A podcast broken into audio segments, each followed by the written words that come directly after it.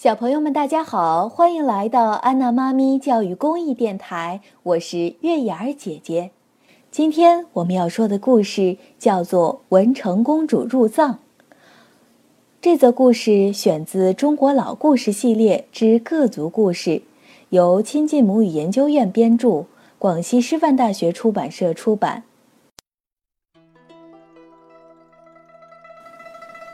唐朝的文成公主嫁给藏王松赞干布的故事流传一千多年了。有一首歌谣是这样唱的：“从汉族地区来的王后文成公主带来了不同的粮食，共有三千八百类，给西藏的粮食打下坚实的基础。从汉族地区来的王后文成公主带来不同手工艺的工匠五千五百人。”给西藏的工艺打开了发展的大门。从汉族地区来的王后文成公主带来了不同的牲畜，共有五千五百种，使西藏的乳酪酥油从此年年丰收。这首在藏地流传很广的歌谣，赞颂的就是汉藏交流的使者文成公主。松赞干布是个英明有为的赞普。他仰慕唐朝的先进生产技术和文化，又听说唐太宗的女儿文成公主既有才学又美丽，便想求娶她来做王后。于是他派聪明能干的大臣陆东赞率领六位使者前往长安请婚。不料波斯、霍尔、格萨和印度等处的首领也派使团请婚。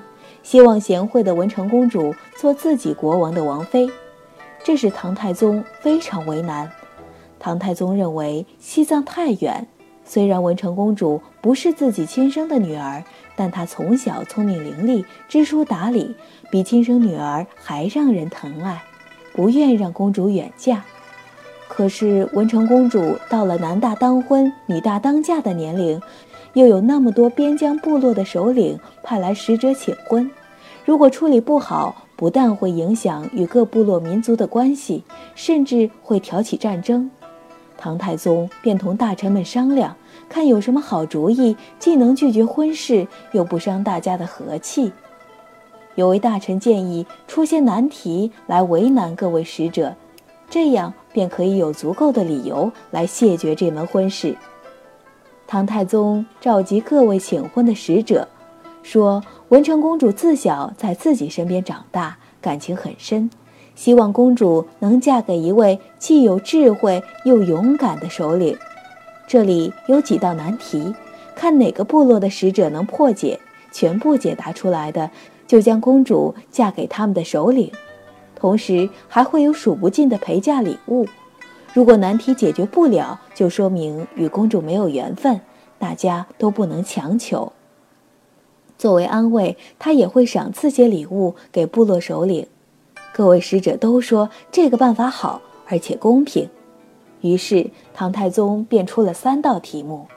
第一个难题是将五百匹小马放中间，五百匹母马拴四周，让各位使者分辨出每匹小马的亲生母亲。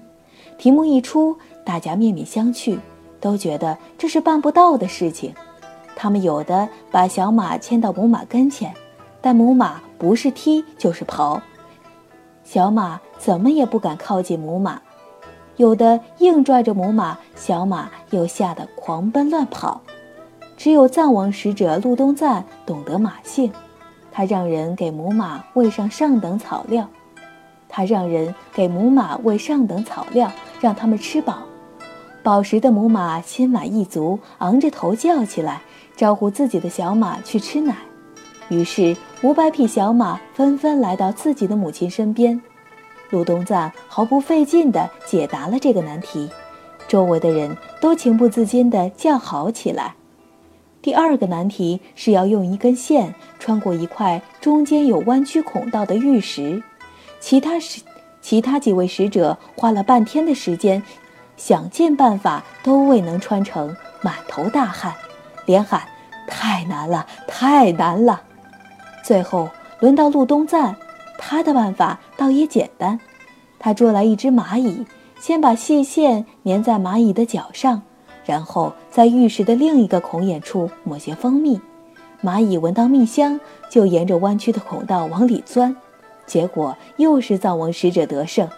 唐太宗微笑着点点头。第三个难题是有两头刨的粗细一样的一根大木头，让使者分清哪头是树梢，哪头是树根，同时说出其中道理。几位使者看过来看过去，量了又量，怎么也分不出来。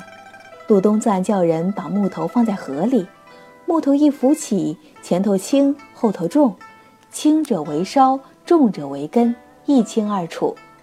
陆东赞的聪明才智使唐太宗很惊讶，也很佩服，但他还是舍不得把文成公主远嫁到西藏吐蕃。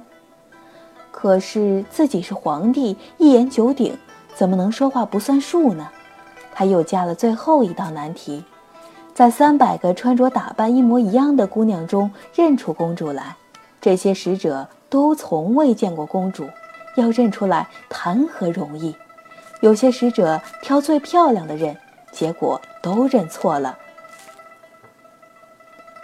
陆东赞从一个陪伴公主多年的老妇那里得知，公主从小爱擦一种香水。经常引着蝴蝶在头上飞，他便根据老夫这一指点，从三百个姑娘中准确无误地认出了公主。皇帝只得同意将公主许配给藏王。文成公主进藏时，皇帝送她的陪嫁是五百坨五谷种子，一千坨雏梨。当时汉族的纺织、建筑、造纸、酿酒。制陶、冶金、农具制造等先进生产技术，以及历法、医药等，都陆续传入了藏族地区。相传，当年文成公主辞别父母，离开长安之后，跋山涉水，历尽艰辛，来到荒漠的高原上，来到了青海。这里到处都是广袤的草原，完全没有了家乡的景象。文成公主想起走的时候母亲说过的话：“若怀念亲人，可从宝镜里看到长安。”他急忙取出日月宝镜，双手捧着，从中看到了八水绕长安的景象。再看看眼前的茫茫草原，不由得潸然泪下。文成公主手一松，把宝镜摔在了地上。没想到宝镜一落地，立刻化成一座高山。后人在此修建了日亭和月亭，也就是现在的日月山。日月山恰好挡住了一条东去河流的去路，河水不得不掉头回流。于是人们称这条河为倒淌河，甚至说这河水就是文成公主的眼泪呢。小朋友们，今天的故事就说到这里，我们下期再见。本节目由安娜妈咪 FM 制作。如果你喜欢我们的节目，欢迎添加微信公众号“安娜妈咪 FM”，我们一同进入美妙的童话世界。